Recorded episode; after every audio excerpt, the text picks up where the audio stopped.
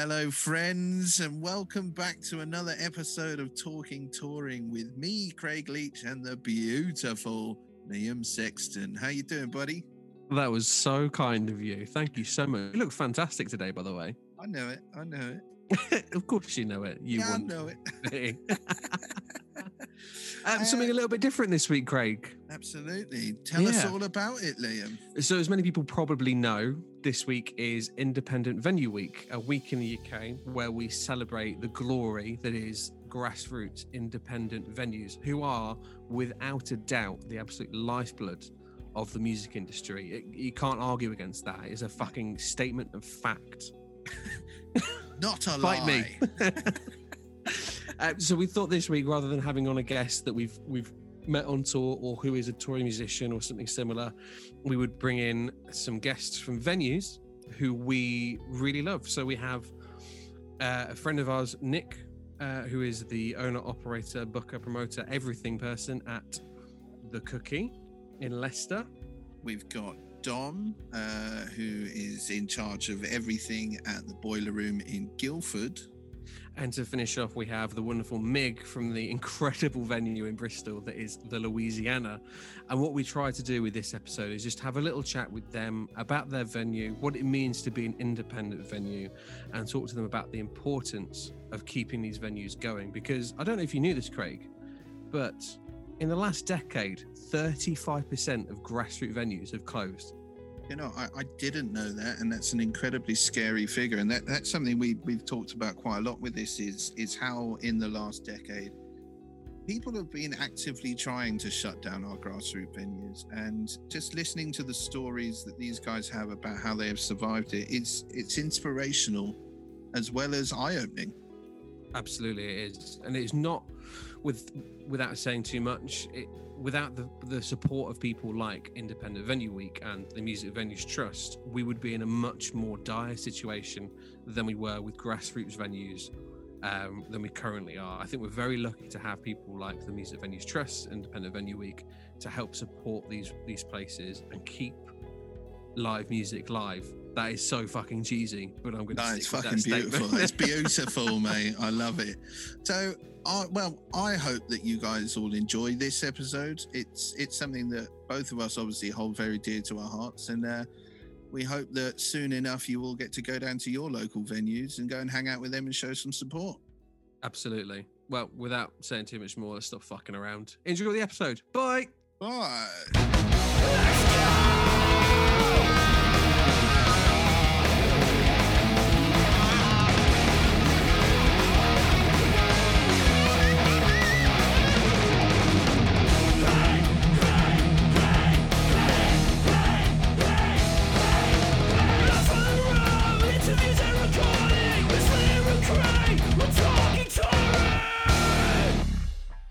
So obviously, Nick, we brought you on because you are the booker, owner, operator, um, everything at the Cookie in Leicester, one of my favourite small venues in the country. And obviously, with it being independent venue, we wanted to talk to a few people from independent venues about their experience being independent venues.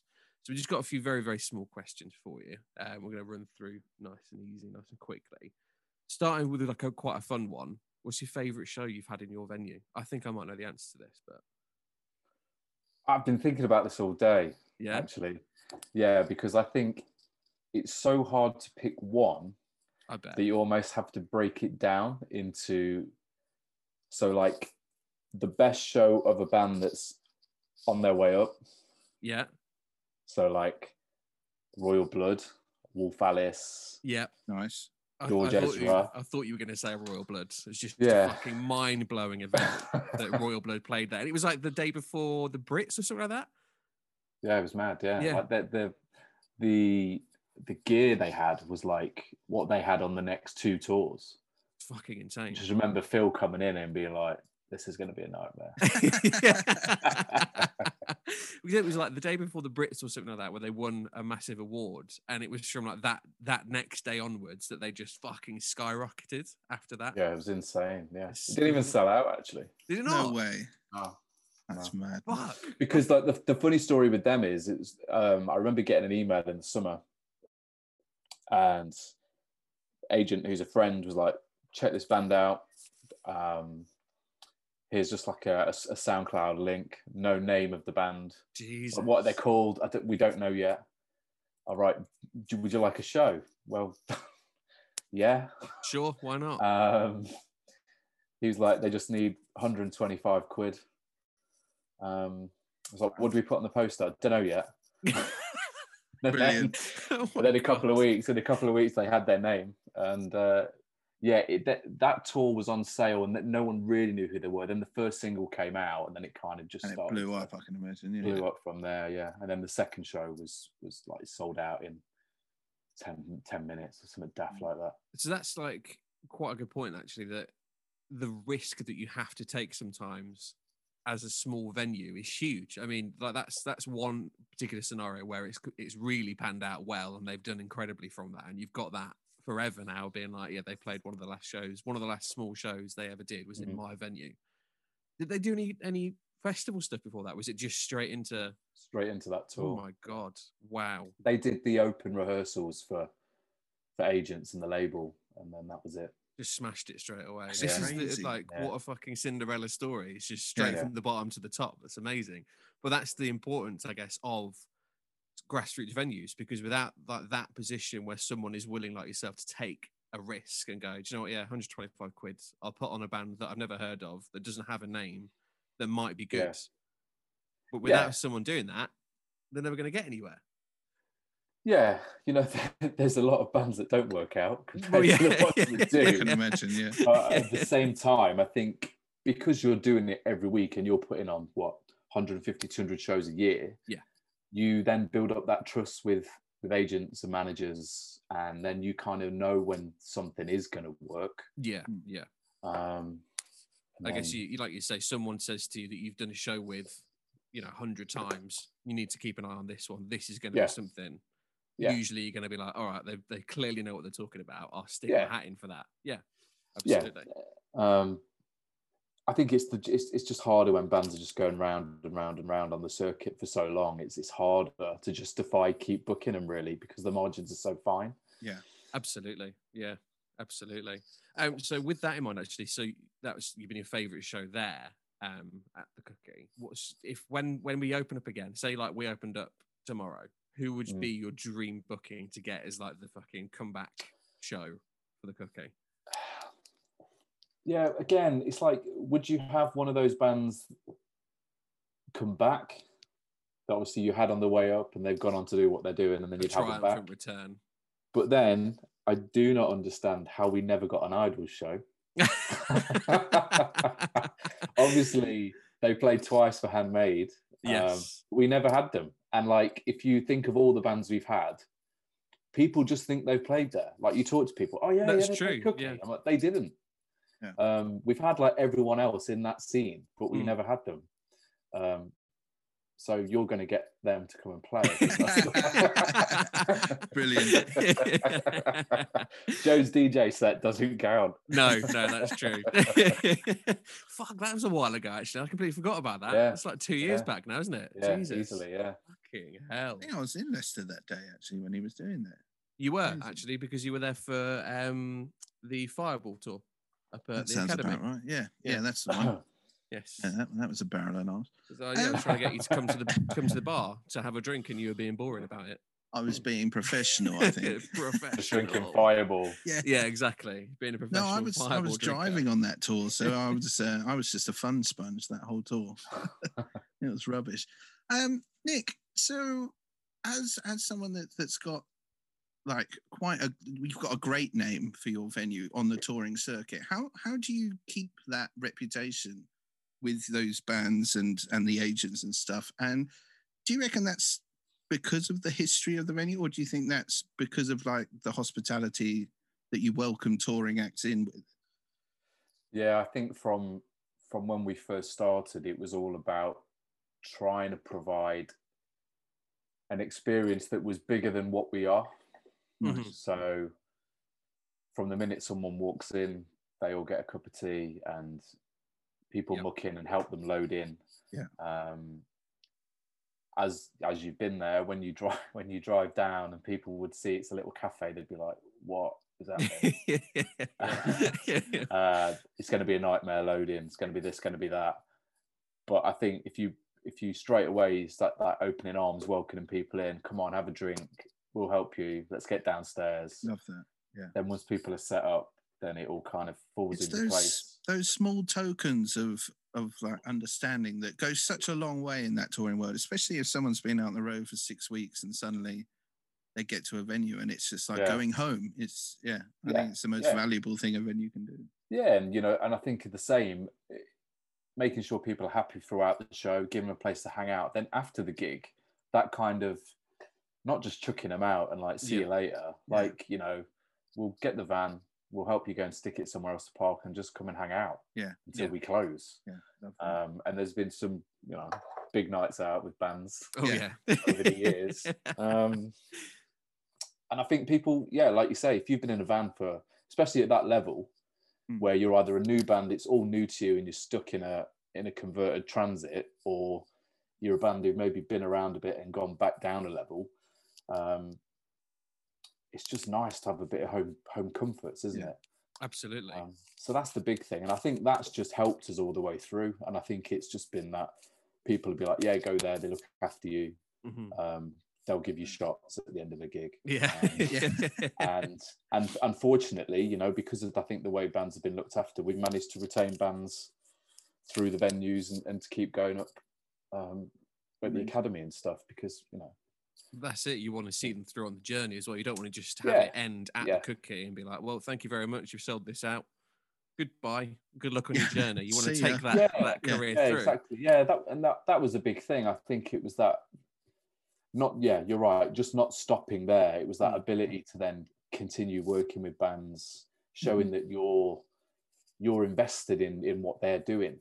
Um, And I think then you've got a fantastic success story in that. In in Mahalia, for example, in that she's gone from you know a singer songwriter playing the open mic nights and things down at the venue to then moving to programming her own events there with you as well, all the way up to to where she is now as a as a headline sellout act in most places, an international star, and you've Yeah. managed to keep that that relationship for what ten years? Let's say something like that. yeah, yeah. yeah, it is. Yeah, yeah, near, near Yeah. Yeah.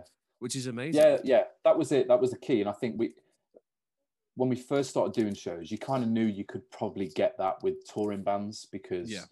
some bands are going to blow up and they'll- you'll you'll stay on the journey. But I think to find a local act that you could do it with was always going to be the hard bit. And I think once we cracked that, obviously we've done it with Mahalia, done it with Easy Life, Easy life as well. Yep. um, and hopefully we may do it with others.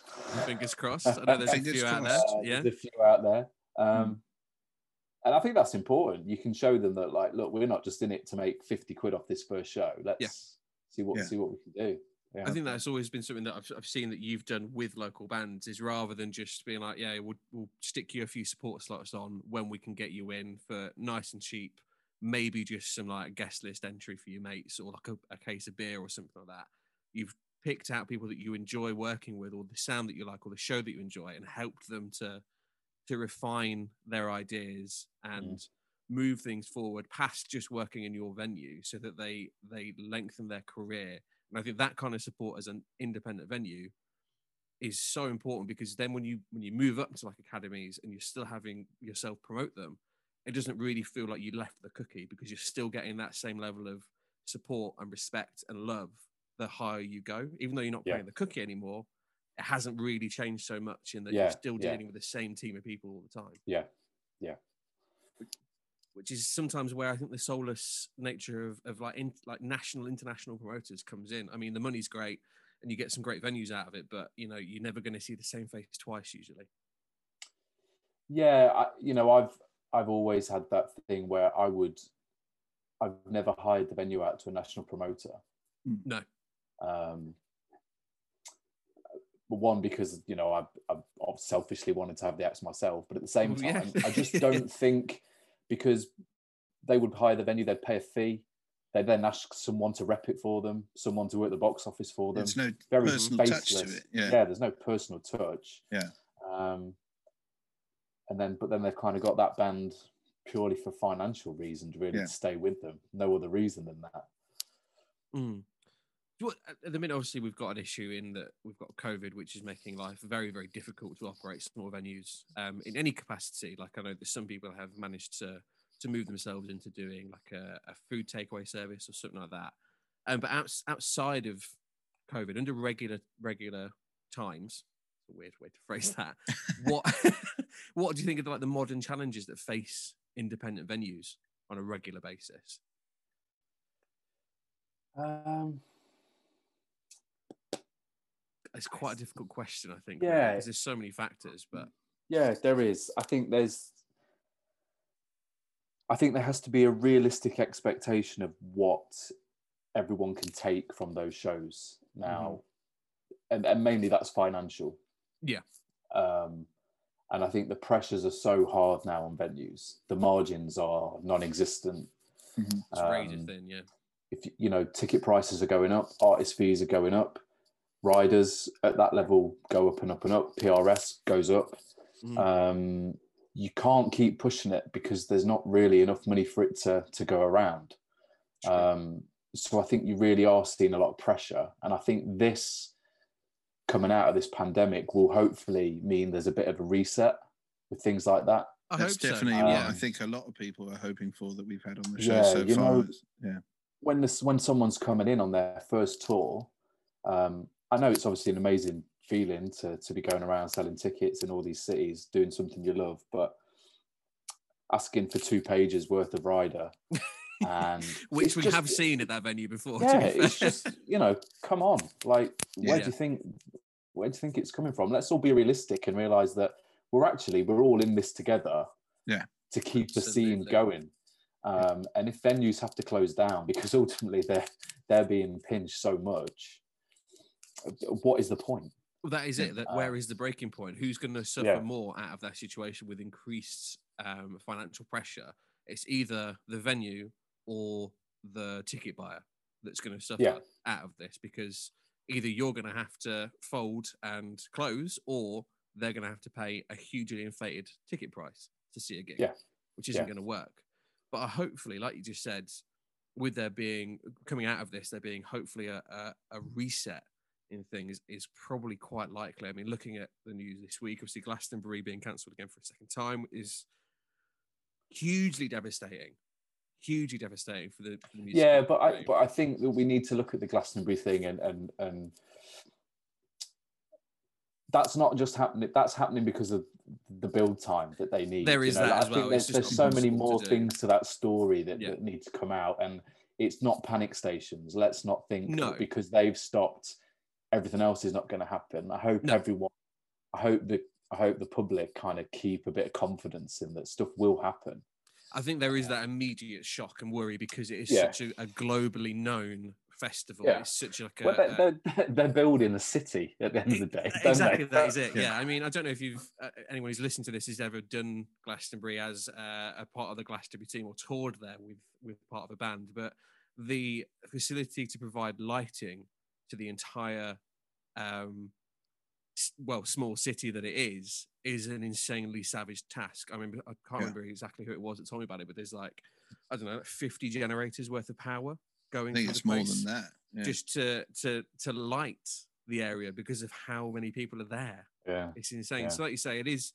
There are more factors involved, but i what I'm expecting to see is that there will probably be an expected reduction in artist fees for a lot of festivals for them to to be able to function further on, having lost two years worth of income. Yeah. I think that's the only way that that can be seen forward at, at the minute. Is particularly on festivals. Is Yeah, you you, you can't keep putting ticket prices up. And uh, interestingly, there's a few agents have actually said this to me with, "What do you think about a ticket price?" Normally, you're just told it's X amount. Yeah. Ticket, national ads, catering, uh, Yeah. support budget. But now there's a lot more open conversations about what do you think the ticket price should be in your market. perfect. Um, That's nice that you're getting an input in that now. Yeah, it's Yeah. because you know I think when we come out of this, I do think it's going to be really good for the industry. I think that so many people want to see shows, but at the same time, Mhm. people are not in a good financial position, so we No. can't just go, yeah, this was fifteen quid, make it seventeen quid. because people ain't going to have the money to go to all these shows. So no. So hopefully, yeah, um, fees, ticket prices can stay where they are, if not drop down a little bit. Artist fees will have to drop a little bit, I think. I think so. Um, and all the other show costs, because you know things like cleaning and stuff could go up. Well, yeah, that's new, it. New Yeah. things in place. I know that they've obviously Um, got misters now that are being developed out of um, Yeah. like well, it's a repurposing of like a of a, of a fog machine, a smoke machine, Mm. um, to provide uh, a misting antibacterial agent. I think it is Yeah. um, in venues, which may become uh, a standard.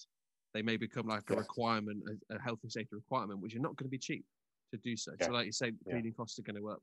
It's a big, it's a big question mark, but I think we've got the potential to make some very, very good changes to Yeah, hundred percent. Yeah, to help Amazing.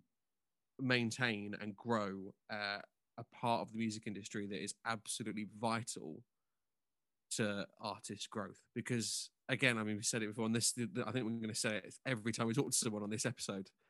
Grassroots venues are the lifeblood of the music industry. There's nothing without them, without that that stepping point to to hone your craft and learn what you do and make connections. It's not going to happen. You know, yeah. There's not many acts that just jump up to academies. Yeah. because the, the record labels don't have that much money to spend on acts either anymore. So you've got to get out there and earn and earn your stripes, haven't you? Exactly. That's it. And that's what makes a band. That's what, make, what makes or breaks a band. Mm. Exactly it. Uh, well, brilliant. We're going to move on anyway now because we've got uh, quite a few people to get through. But thank you so much Cool. for coming on. No worries, Nick. man. Appreciate Thank you. Nick. Really Thank you so appreciate your time.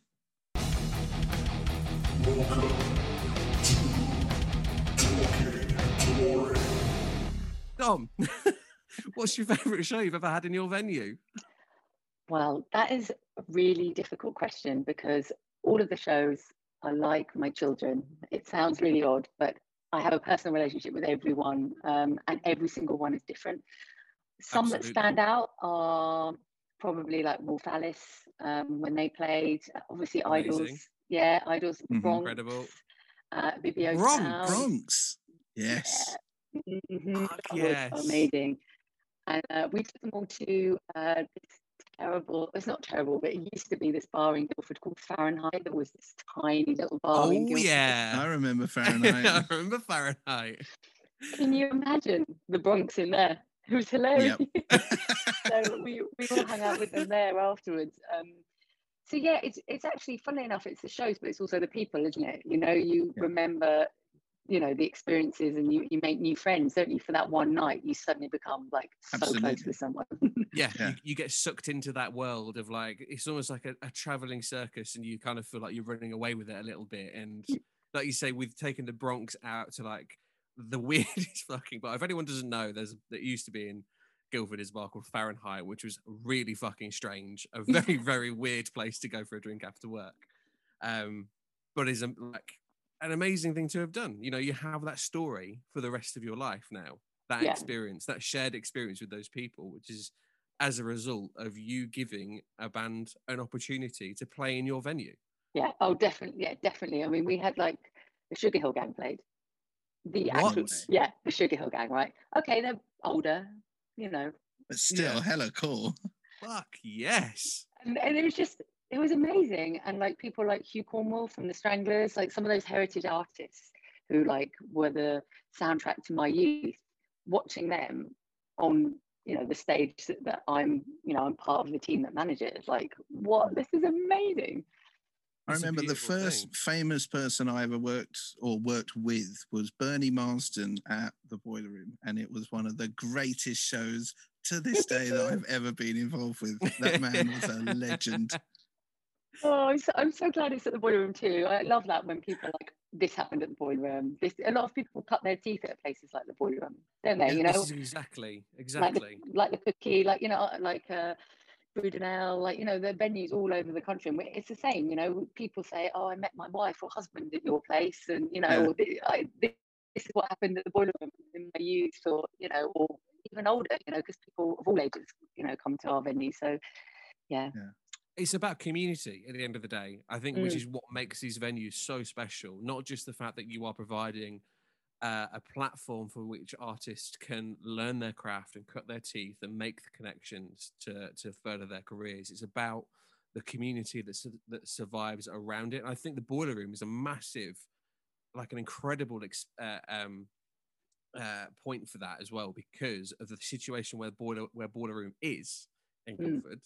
With it being so local to so many people, like it's you know, literally there's people who live next door to this venue. It's incredible, um, Yeah. and the fact that you have such strong connections with places like the ACM in in Guildford, which both um, Craig and I are are alumni of Yeah. it, it it provides a place for these people to meet and and expand their lives and their their experiences and like you say meet their future partners meet meet their future band members it's such a beautiful thing to be a part of um Yeah. So with that in mind obviously when i was living in guildford i know that uh, the boiler room went through some trouble with with um noise complaints and people trying to just like a horrible time period of time where it was happening a lot all over the country i think with people Mhm. trying to shut grassroots venues because of noise complaints. Yeah. And you guys really dug deep and you had a lot of help from the industry and people signing petitions to to keep it open.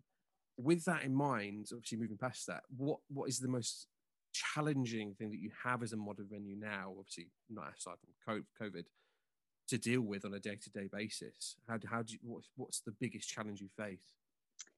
I suppose for my challenge personally is probably um, making sure that uh, like I'm still relevant to to Mhm. the boiler room. It's also making sure that uh, I don't have any uh, ego involved in what I'm doing, and that the venue. I realise now that the venue isn't like about me, even though Yeah. I'm sometimes the face of the venue.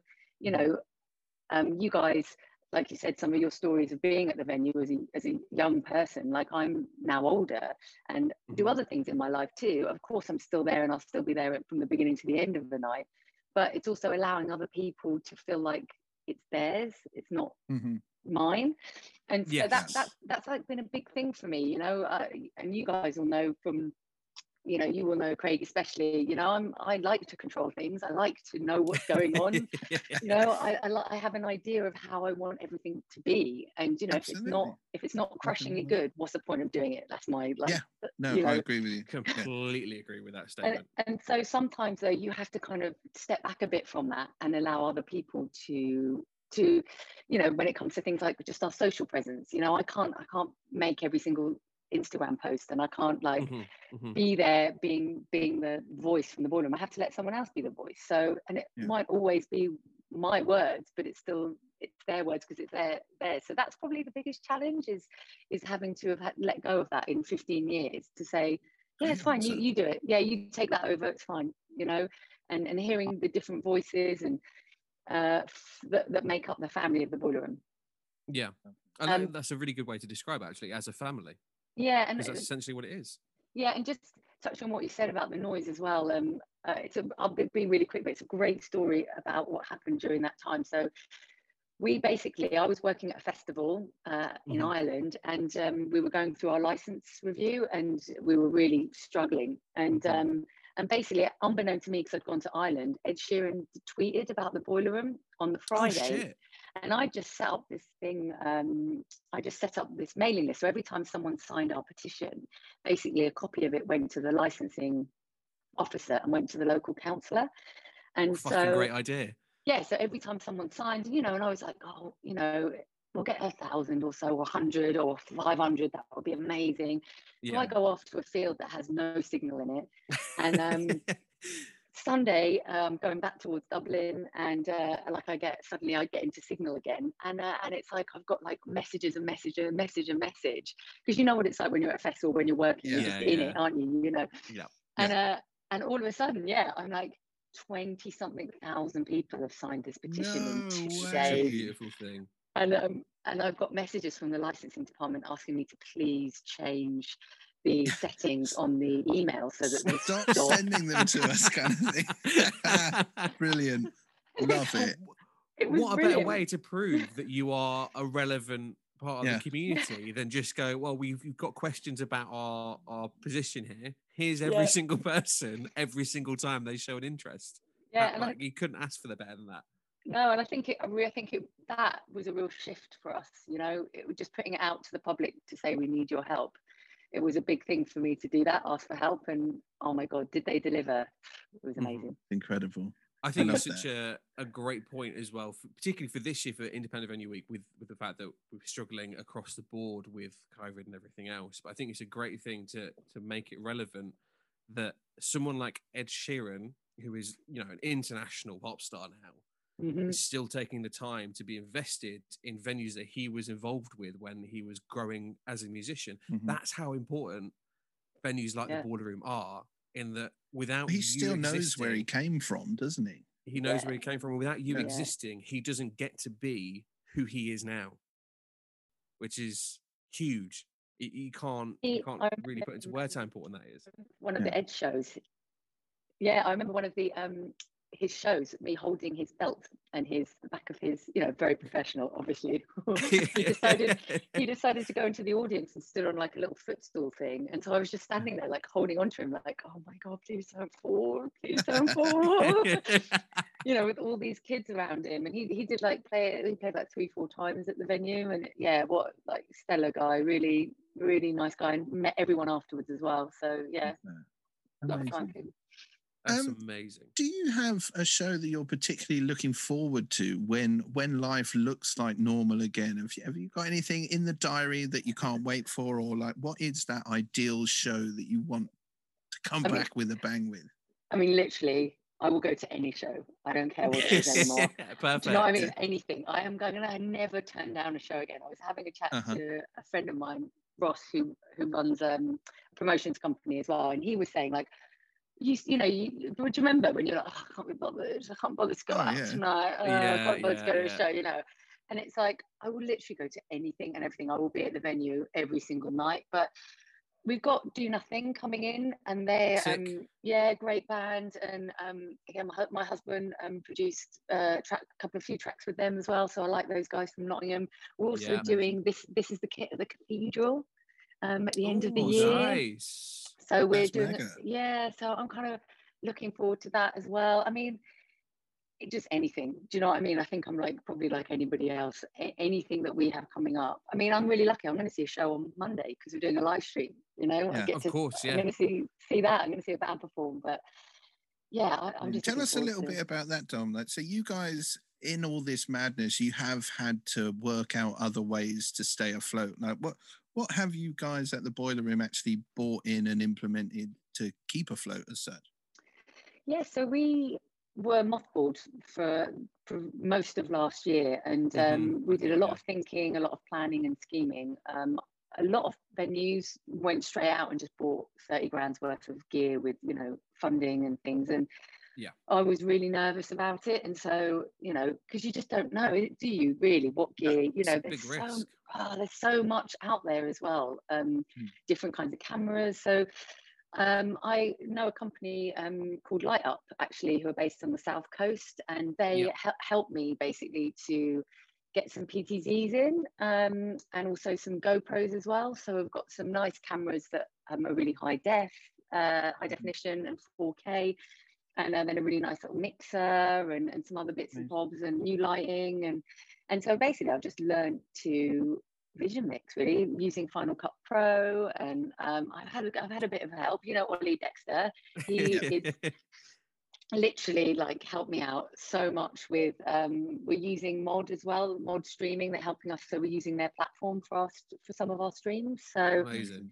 it's great. just basically like our family who have come together and gone, we'll help you out, we'll get you set up streaming and we'll make mm-hmm. it crushingly good, you know. So um, but yeah, you guys definitely watch watch the streams and tell me what you think. I want some feedback. For sure, for sure. How often are you streaming? Is it like a, a, regular weekly thing, or is that just when and when you can get a, a band to come in? Or yeah, pretty pretty much when uh, when we've got an artist that we we want to work with. You know, that um, that we can work with, especially yeah. you know we, we're COVID secure. So um, for IVW, we'll have a week long worth of events, and we're doing lots of in conversation with because a lot of those Fantastic. events all got cancelled, like six out of the seven nights cancelled. Mm-hmm. Um, but obviously, having Never Not Nothing on the Monday, um, you know, one of those ba- one of the guys in the band's my husband, so we're in a bubble together anyway. So it kind of was limiting that exposure. But um, yeah, so we, we and with jazz, mm, jazz is a big thing on streaming. We're getting more people stream our jazz events than we can fit in the venue. Wow. It's just such a weird thing to think about. That I mean, for me, particularly when you mention the word jazz, I think mostly an older audience. Yeah, it that is, aren't really very tech savvy. But it's amazing that this is now brought people into an, an, entirely new world of being like at home and able to watch a show, which is at the minute beautiful. Yeah, I, I, think it's I think it's the way forward. I was quite anti live streaming. Um, yeah. you know, I was like I think everyone was for a, a, period of time. Yeah. Yeah. I was like, what we're like grassroots DIY venue, no way, it's never gonna take, you know, blah. and actually now I'm like this hybrid shows people who for people who are vulnerable or shielding or who have um, accessibility challenges that can't mm-hmm. get out, you know, great. We're Like having a live stream that they can watch, it like is the difference between them seeing live music and not. Absolutely, hundred percent. You know, and and as a promoter, if we can tag on an extra 100, 200 tickets, uh, my, my my 300 venue becomes a 500 cap venue. Mm-hmm. Yeah. Mm-hmm. You know, is that something you think you'll continue to do uh, once we move past it? You're still going to sell tickets for live stream and have regular yeah. shows as well. Um, obviously, artist depending because some artists are super scared of the, yeah. the sound because they don't have control over that live sound because they have to put it in our hands as you know as engineers, yeah. our engineers. But I think as long as you spend time working on it, maybe the sound check will be a bit longer, you know. But and you can do like we do, we'll do a pre-record and be like, here you go, take the headphones, have a listen. This is what it's mm. sounding like. Do you like it? Yeah, exactly. That's that's exactly how you do it for every other TV show that you perform on. You do right. a, a, yeah. a, pre-record yeah. in the afternoon, check your levels, have an engineer go in and go, yeah, boost this, take that out. That doesn't sound great. Let's change this microphone. Then you go for it in the evening. It's exactly yeah. the same thing. Yeah, and I think why not? I mean, if if, if there's not? more if there's more revenue for people who you know who could, so that's for the artists, that's for everyone else who's working within that that that event and also it's better for the customer as well. It's safer for those who can't get out. Everyone's everyone's a winner. Everyone's a winner. is a winner. i tell you what i think that's a perfect place. We're going to have to wrap it up there. But thank you so much for coming on dom. No, i really really thank appreciate you, your time. thank you. Oh, thanks for asking me. Thanks for asking me. And it's yeah it's lovely just to have a chat with you guys. And yeah Likewise. and i can't wait to see you in person again. Uh, yeah, yes, not long absolutely. yeah, can't great. wait to get down there Welcome to Talking Wonderful. So we've asked everyone else. This has been the first question we've asked. Has been quite a difficult one to answer. I think has been what's your favourite show that you've had in your venue so far? Ever. Ever. Yeah. Oh. It's, it's really hard. I mean, there's a few that stand out. I mean, the. I mean, if you've got a few, a few is absolutely fine, of course. I think uh, Jose Gonzalez when he played. Jose Gonzalez, was, oh, amazing, yeah, yeah, uh, really special. Um, White Stripes, that was pretty cool. Fucking hell! And they played, yeah. Um, Amy Winehouse, I think the second time she played, that was pretty Jesus cool. Christ, those are some big fucking names straight off the bat. Yeah.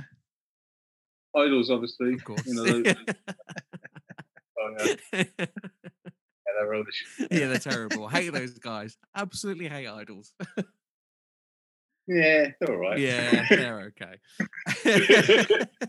well, that's amazing. I think that's a really good, uh, three really good answers that actually exemplify the point that we've been making across this episode, which is that independent grassroots venues like yourselves are the lifeblood of the music industry because people like Jose Gonzalez, the White yeah. Stripes, Amy Winehouse do not have a career unless yeah. they're able to perform and cut their teeth and hone their craft in venues yeah, well, like well, yours. Well, you know, uh, uh, GMVs are like uh, we are the foundation of the industry, and. I think um, with the likes of say Music Venue Trust, mm-hmm. um, that are, you know they they've been incredible over the last few years. Um, I mean, the fact that venues can actually now apply for uh, arts council grants. Yeah. I mean, you know, we we we've been here. well, our family's run this place for about 34 years. Wow. Um, so it's only really been the last two years that you can actually apply for, for grants. That's if you use it venue, you know, which, yeah. which does it all, you know, all the money before would have been going to like um, like big posh opera houses or you know whatever, which is you know, and that's fine. You know, I'm, I'm not knocking that at no, all, no. but I think it's just like you know, it's just nice to be included yeah, be included and actually kind of be uh, even even the industry itself, the music industry itself, is um, kind of taking this seriously now. And the fact that without us, there wouldn't be an industry. Absolutely, absolutely. I think as well, the Music Venue Trust were were instrumental in lobbying for um, closure notices a few years ago, in in yeah. that removing the ability for um, housing housing communities and, and new build properties from yeah. applying for closure of a venue if that venue had yeah. been there before the the build had, had begun, which is amazing because yeah. I, am sure you remember it happened to the build, the Boileroom we were just spoken to, and a few other places uh, a few years ago where there was just a rate of venues being closed down because someone moves in nearby and then goes, "It's too loud. I don't like it," and then mm. the venue has to close, which is savage because, as we said to Dom in the last I mean, bit, they we, are. We've been through before before the uh, um, MVT was even set up, we went through. Uh, uh, uh basically, had a, a neighbour complaining. Just going back about uh, fourteen odd years, mm. yeah, fourteen years ago. Mm-hmm. Um, um, I mean, we're we're a family-run venue, yeah. We have, you know, we're not part of any corporate. You know, we're not like a like a rough trade type thing or mm-hmm. Um, so what happened with us was uh, we we were being advised to to back to literally to, to back off and just go right. No point fighting it. You're going to lose. May as well just like hand the keys back and say see you later. Um, and we, we decided to fight. Um, caused a lot of stress. Uh, we ended up having to sell our house, which parents had worked for. Oh my god!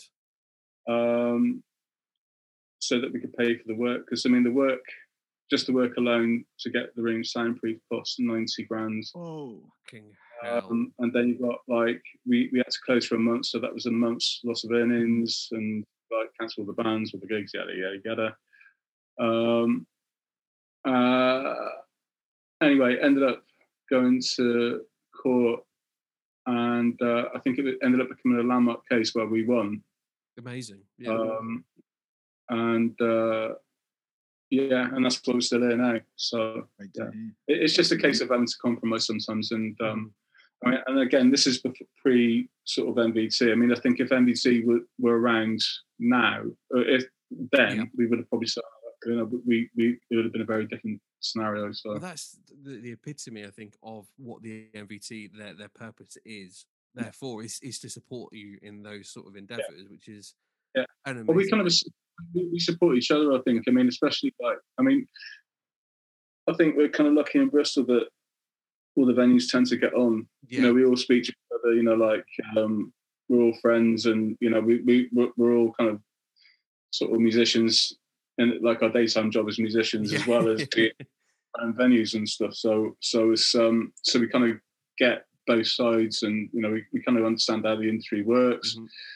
Um, um, I think where uh, I, I, toured, for, uh, we did a tour with um, my lot. Uh, we supported Alex Giegler around Europe mm-hmm. last March, yeah. and um, it was interesting to see like to play different different venues in the UK and just like speak to different promoters and like venue owners and get their perspective on on and, and I kind of realised that Bristol is very different to a lot of other cities uh, where we are very supportive. Like the venues here are quite supportive of their acts, and you know, we we we as well as providing a space for bands to play, we, we also give advice as much as we can. That's so important. Um, we support as much as we can as well, because it, it, you know it is everybody's in the same boat at the end of the day. So. Exactly, exactly. Would you, would you say that that that kind of attributes to like that community aspect of it is why you've managed to keep such a great reputation reputation in the touring circuit and why bands keep coming back?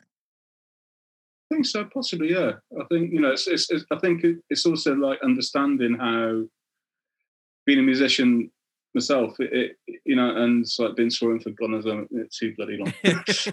Same.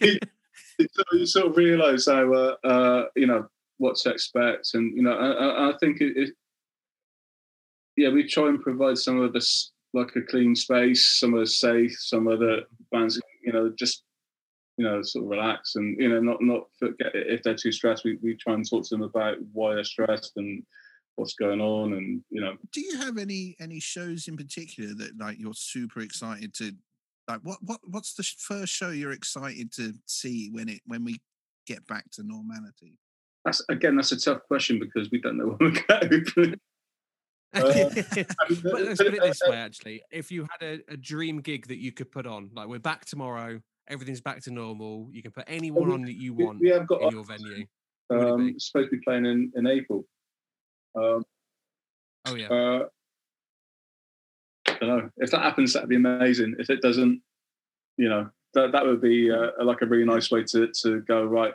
here we are. Let's say uh, about setting up, um, like doing a, a, a two day festival thing, like you know, just to kind of have something for for local, especially for local bands to, to look forward to, so they can, you know, so it's something that mm-hmm.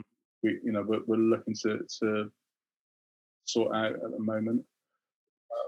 I think it's something that's particularly in Bristol, you are very fortunate in the fact that you have such a, a, a strong community of local bands. Like everyone who plays in a band in, in Bristol, yeah. in my experience anyway, is super connected to their scene, plays in more than one act in most cases mm-hmm. as well, and gravitates around places like the Louisiana. So it's amazing that you've got this this community that yeah. thrives from yeah. what you have. It's fantastic. Yeah, no, no, we're, we're, we're really lucky, I think. But again, it's, it's something that's uh, it's not happened overnight. It's something that's like taken a, a long time to to build, uh, and I think, yeah, you know, a, a, a, lot of people. I get asked a lot, a, quite a lot by people saying they want to set up a venue, and I'm like, well, unless you're willing to to to put everything you got into it, then you know what I mean? It's, it's, yeah. it's not, you know, people think it's an easy thing to set up a venue and it's like, it's, it's no, no, it's not. It's, it's a 24 hour, seven days a week, real, real hard graft to get something, not even just set up, yeah. but to have it set up and build a reputation on it. You know, I mean, from touring a lot and having come through Louisiana a couple of times, it's always somewhere that mm. sticks out. You know, as, as you know, as a, as a musician, when you're touring, you can start to blend days together and forget where you were three or four days ago what the venue was called, what city it was in. With, with places like the Louisiana, it's always been somewhere that I've remembered straight away. I know exactly when I was there. I know who yeah. I was there with. I know what the show was like because of yeah. the hospitality that is provided when when you're there because it feels homely. It, it feels friendly. It doesn't feel I, I, I actually think the next time we come through, it's going to be a lot better. I, I, th- I think we've improved it taken up another yeah. couple of levels now. Amazing. So, um, That's fantastic. So, yeah, I, I, think. I mean, it's just us trying to keep busy during lockdown. Giving us a bit of time to kind of reflect on a few things and just like you know look at things that look at where we can improve, what we can mm-hmm. improve, mm-hmm. um, and how we can improve certain things. You know, so and you know, and, and going back to what I was saying earlier about um, running a venue is it, it, it's a learning. You know, you learn. You know, learning something new every day. It's, it, you know, it's it's um, you know, demographics change. Everything changes in a sense of like you know, you you have to kind of the way that the kind of kinds of music that come through. Like, there's a lot less bands. Yep. It's more kind of a, a lot of things are on computer now. Uh, yeah, yeah. You know, uh, there's there's lots of uh, uh, things are changing big time. So you know, there's lots of things that we have. You know, we're, you know, I, I think we're ready now to adapt to any situation. Perfect. That's amazing. That's great to hear. I mean, like you just said, like you you do have to adapt and change and and listen yeah. to what's popular. I think that's where some venues become stuck in the mud or become irrelevant in some sense because they refuse to move with the times. You know, you you might have a particular taste in music that you love to work with, and that's what you want in your venue. But unfortunately, if that is not paying the bills, you've yeah. got to fucking you've got to put some DJs in, you've got to do some club nights, you've got to do some stuff that's not your style to to maintain yeah. relevant. We, have got that, one rule, which is basically the only, the only type of music we, we won't have. Uh, we don't we don't uh, cover bands. We get the odd three that's the odd odd one that sneaks in. Uh, but it's you know we won't anything that's slight, slightly right wing. They can do one. You know, oh yeah, absolutely. Apart from that, we, you know we, we haven't got any. You know we, we have a, you know everything and anything. We, you know, yeah. yeah. Which is which is what what small and independent venue and independent venues yeah. are for. To is to be able to give a platform to within reason yeah. anyone who needs it. So as a musician, actually, this is uh, we haven't asked anyone else this because as a musician, you've toured, you've travelled. So you've had the opportunity to see other venues and meet other people and see how they do things. In your opinion, what is your favourite other venue that you've been to oh, in the, UK? the UK? That's yeah. I mean, you can do anywhere if you like. That's you know if you want to, but I'm just thinking for for the purpose of Independent Venue Week, uh, UK one. But if you've got another, I mean, I think in Bristol we're really really lucky because I think every venue like Crofters, Exchange, Trinity, they're quality venues. Yeah. They're, they're amazing. Okay. Please, you know they're, yeah. they're all quality yeah. venues. They're, they're, all run by really really cool people.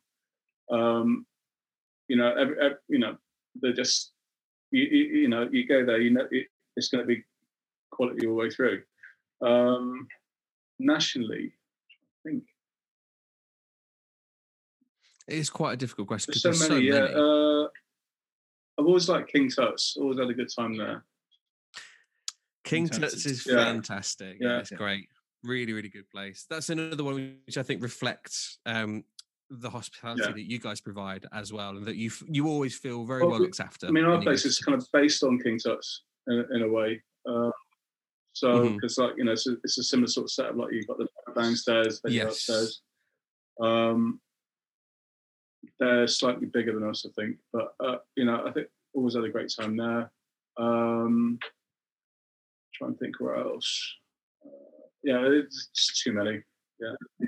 Yeah, there's, there's too many. Exactly. Not the good ones. well, you know what I mean? So, so yeah, there's lots of venues that aren't, aren't as good. So yeah, well that exemplifies exactly what we're what we're trying to do with this episode is that there is so many places in the UK that offer this platform to young bands and young musicians that need to be yeah. saved need to be looked after and need to be talked about um, so with that in mind thank you so much for coming on mig it's really Thanks, really appreciated Thanks, Mig. yeah take it easy and hopefully we'll see yeah, you soon hopefully yeah Great to see you, man. Bye-bye. Take it easy, buddy. Bye bye.